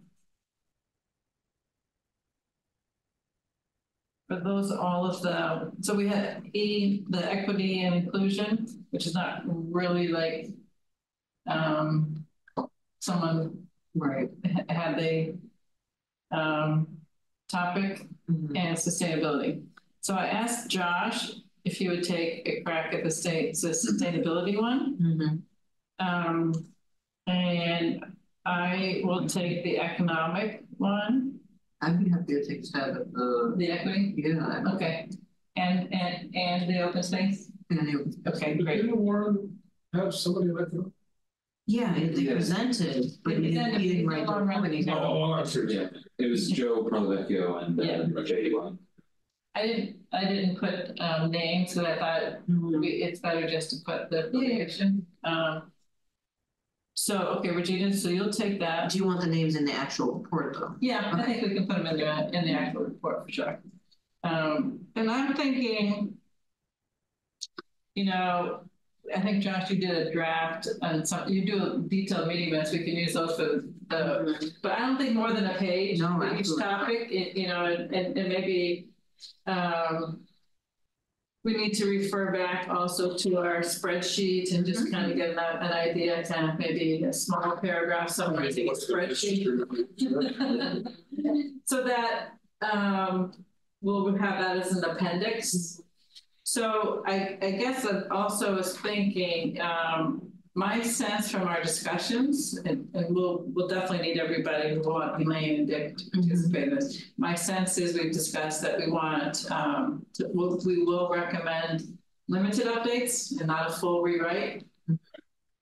And then we have to make a decision about a recommendation for the, com- this committee, whether it should continue. Um, I think we should think about if it continues, maybe a slightly different charge we'd want to recommend, and with respect to the categories of expertise people have, because maybe we want to add some things that's currently not in that list. Then the question is, what do we recommend in terms of how it gets updated? Should it be a new committee? Should it be this committee slightly reconstituted? So I think um, Regina, it'd be interesting what you think since, and, Ro- and Roxanne, your newer members, like Yeah. coming in, the learning curve on it. I, I think I would recommend that at least fifty percent of the committee, um, be drawn from, New. well, no, at least fifty percent be drawn from our current committee. Just because of the learning curve, it, you know, I've been, I've been on for a year and some change, or like a year and a half, and it's, it's a pretty steep learning curve, it really is. I think, you know, I mean, not to knock Cheryl, but this is, she's been chair and, you know, these things tend to rise to the level of maybe your concern more than others. And, and it wouldn't be a bad idea if we all, I'm just saying, to flush out the old and you bring on the new, they, new ideas come in. Well, I think though, like, maybe it's like the three of us who've been on since the beginning that, Makes the most sense. that go off, Right. and then people who've come on. Or, you know, I mean, Dick can speak for himself if he wants to continue on. I, I've been the planning board representative, um, and I had wanted. At some, when I was chair of the planning board, not to be the representative, but no one would take it. And then of late, there was interest in taking it, but I felt like it was so close to this point of where, Yeah, yeah. where we are that it wasn't necessarily the best timing for it.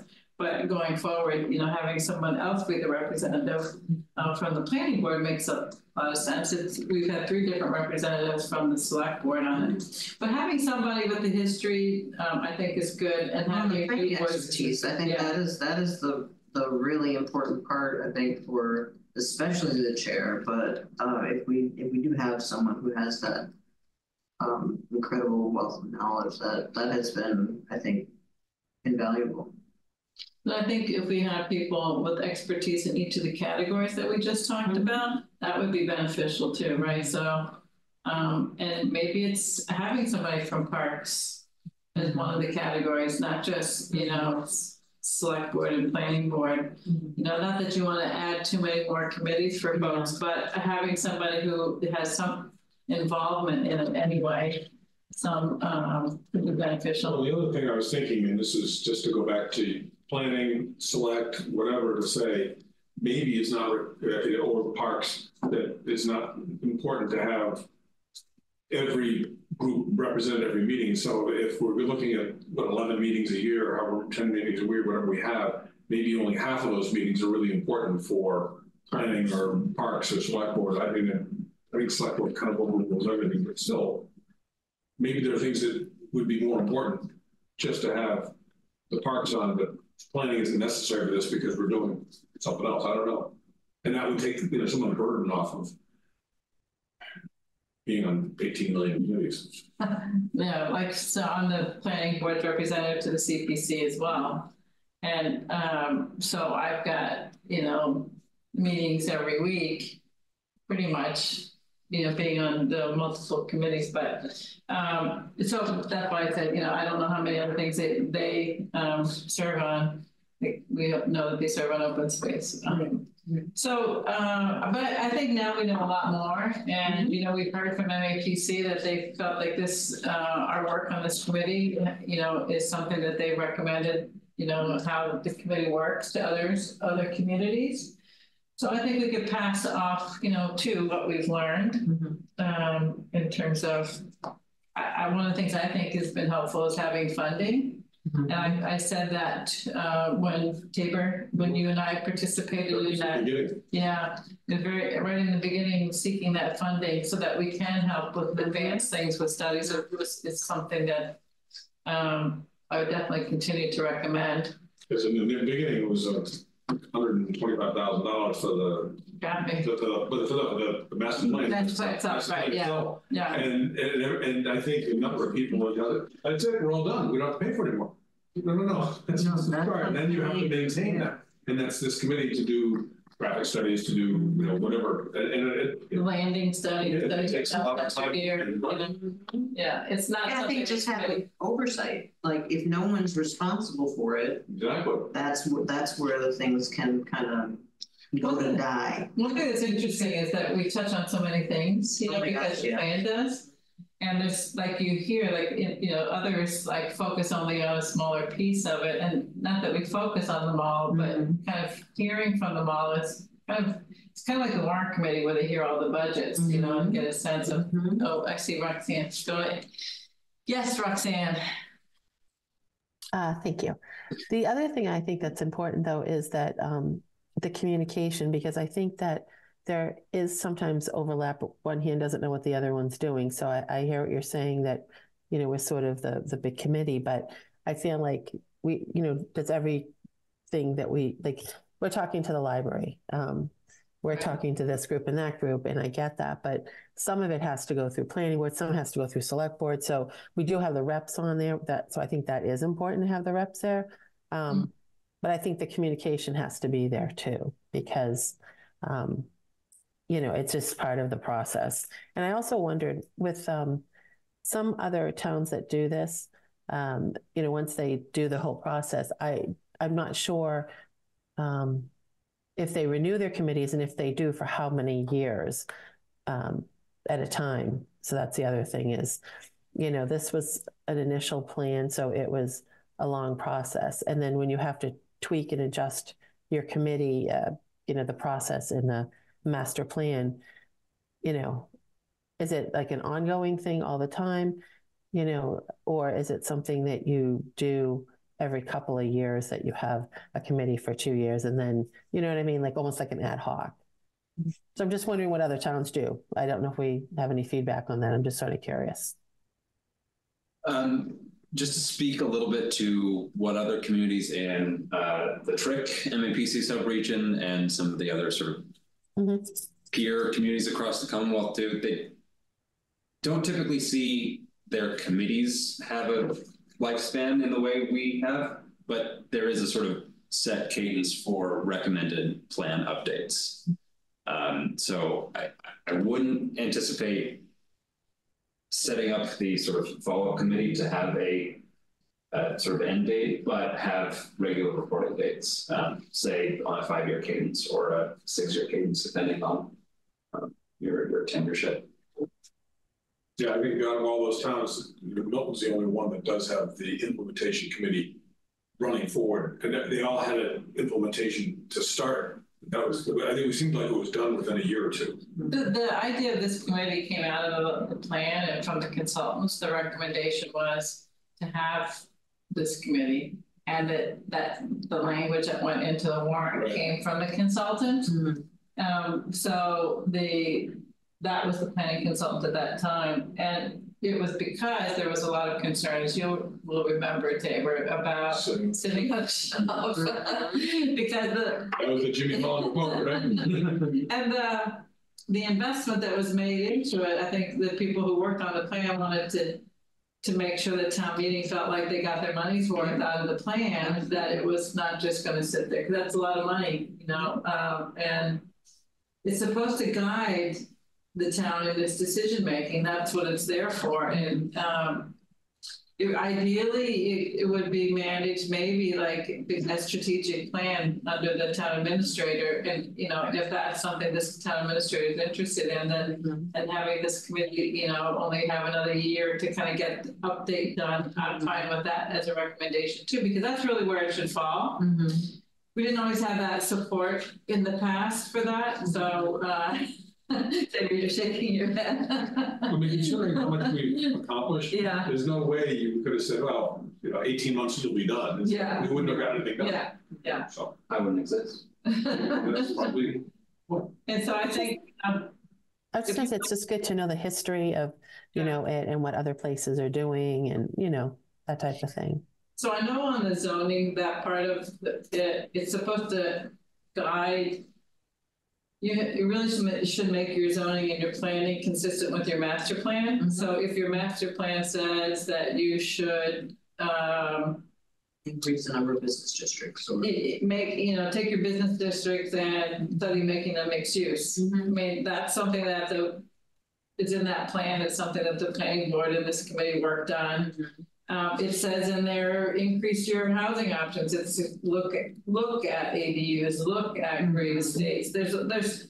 So when it says look at those things, it's, you know, uh, it, that's supposed, you're supposed to sort of follow up with those and use those as your guide going forward, and that's why it should be updated. Remember, it hadn't been updated since the nineteen seventies before this update.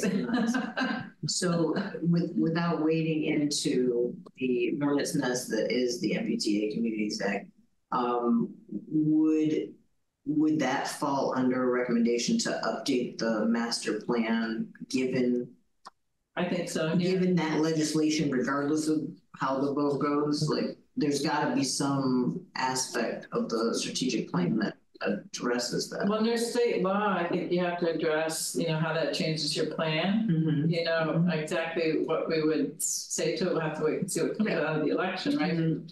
But the, um, the housing as a topic is a major topic in the plan. Yeah. And there's a number of recommendations in it. And then the housing production plan followed that, and there's a number of recommendations in that, that the select board and the planning board are responsible for uh, following through on. And, you know, we only get temporary safe harbor to the extent that we are making progress on that housing Mhm. production plan. And, you know, really, both boards should be having that as something, a working Higher committee or a higher priority, because it was the housing committee that the select board put together, I served on, that sunsetted, that, that committee sunsetted, but that plan's supposed to be every five years of an update, and the last update was twenty twenty. So, you know, the, the institutional knowledge, that's one of the things, you know, when you have turnover in staffing, elected and appointed committees, having a And good record, and, yeah. I mean, the whole thing. The whole thing, yeah, you know, just, you know, having a good record of, this is what. Because it shouldn't be that that gets revisited necessarily every time someone new comes in, I mean, that was the decision-making structure, and it's a, if it's a plan that lasts a certain amount of time, then. It shouldn't be necessarily somebody who comes in, so I don't like that plan, I'm not gonna do it anymore, right, so, but, I mean, maybe. Um. All right, well, this, I didn't, I just thought we'd start the, the conversation, but I really think we need all six of us for this, you know, to. But I, I don't want to have it linger too far out, what we think our recommendation is gonna be, so that, um. And then I, we need to be mindful, Roxanne, when the warrant opens for a fall town meeting, because I think we, we need, definitely needs, uh, something for the. Uh, if we, if we're gonna recommend, uh, an extension of the committee, that's gonna have to go to town meeting, but it would need to go through the planning board and through the select board too. Right, So do you think we'll, we'll need to be done with our reports before June first? no, I don't think so, but, That, that's all I need to know. but I'm Get thinking. your schoolwork done first. Yeah, I, I, you know, maybe, I don't know what the follow-up might be, suggest whether we'll continue to work on town center planning. So I just wanted to leave us time for that if we, if we're asked to continue to do a little bit more work on that, right?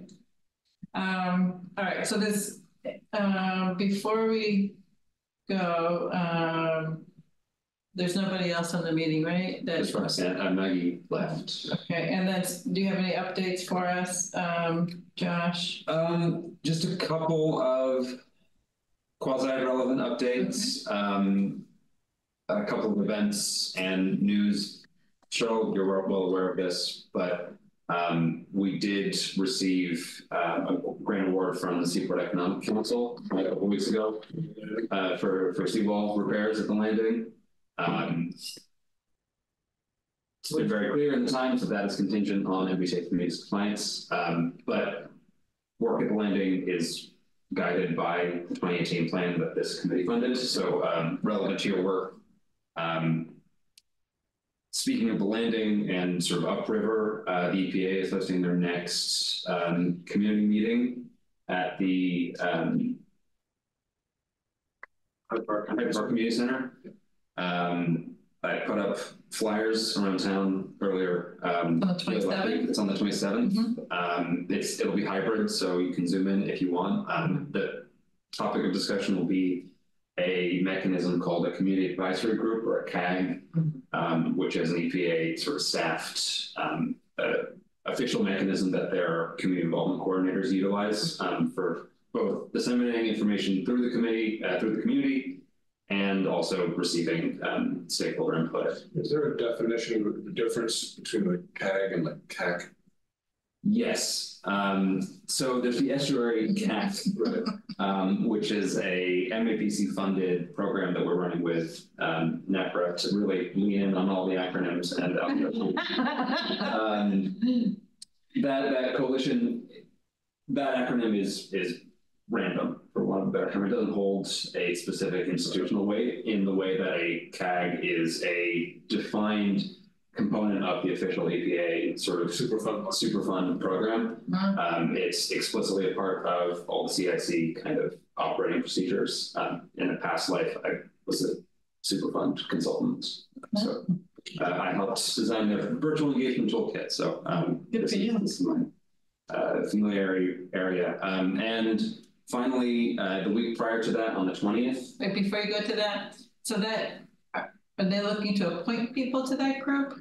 um, it is unlikely that appointments will happen on the twenty seventh. Okay. Um, but in our um, response to the EPA's draft community involvement plan, um, we explicitly requested CAG formation um, and with a prioritization for um, either a strong Milton showing on a singular CAG or a subgroup that was specific to Milton residents. I will say, the last time I was at the Hyde Park Community Center for the last one in October, maybe, you know, but, um, I think I was pretty much the only Milton resident there.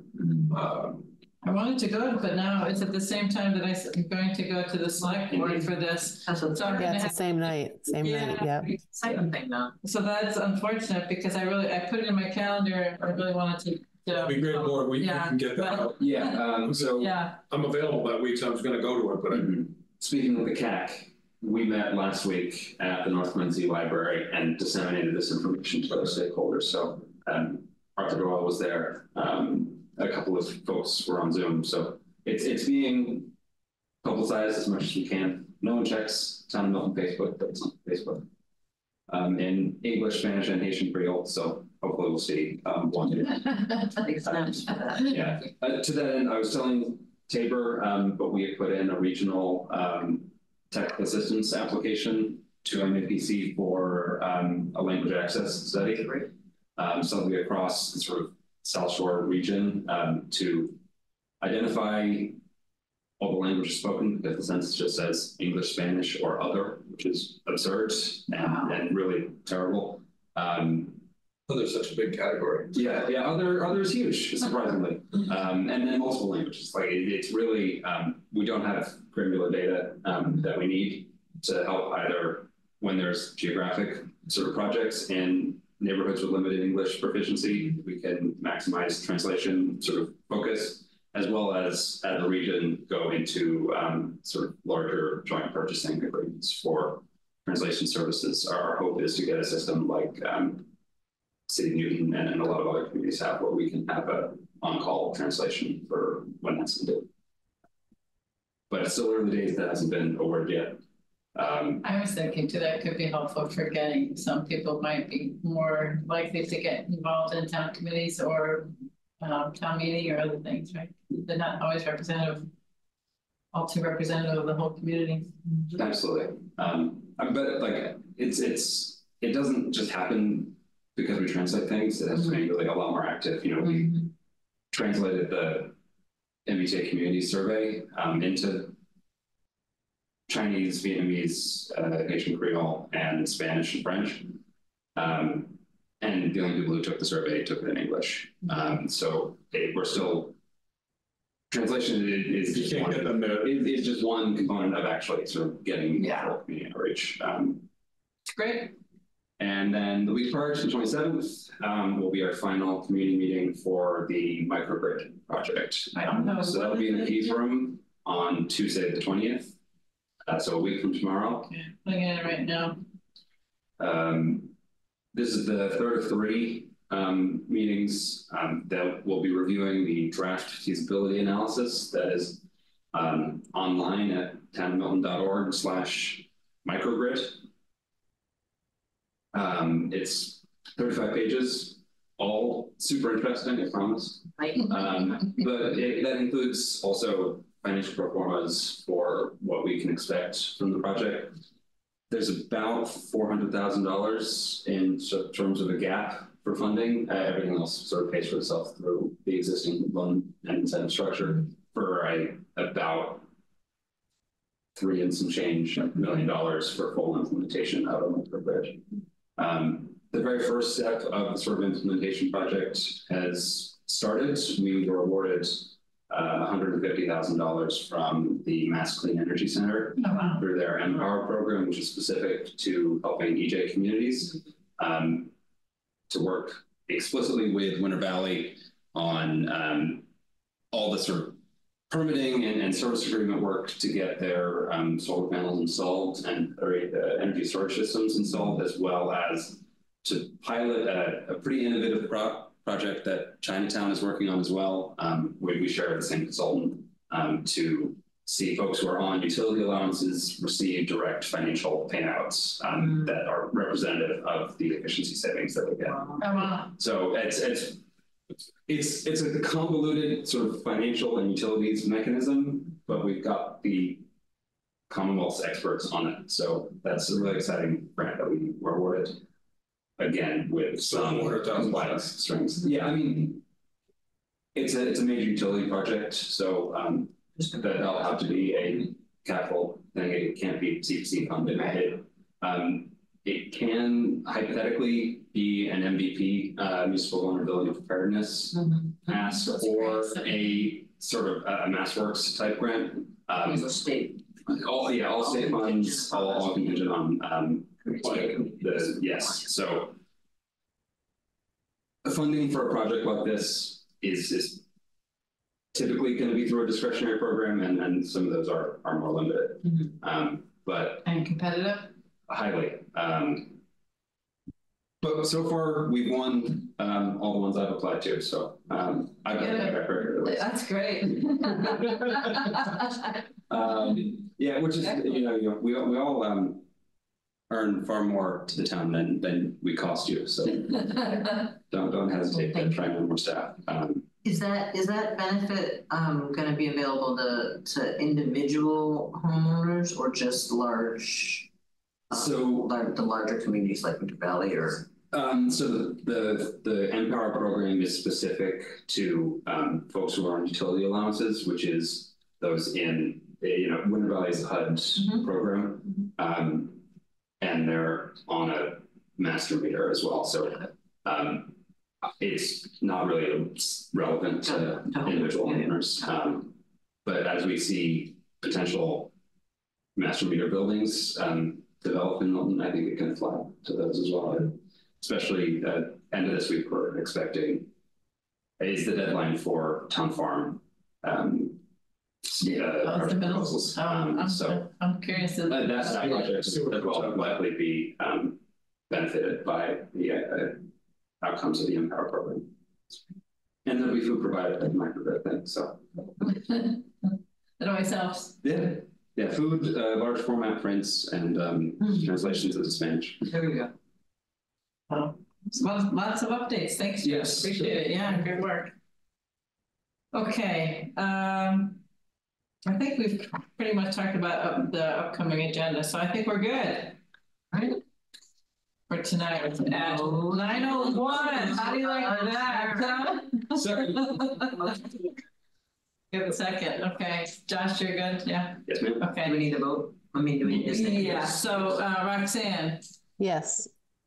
Tabor, Yes. Regina, Yes. and the Yes. chair, yes. Thanks, everyone. Thank Thank you. you. Thank you. That's exciting. I'm glad we talked about that. Cause I, like,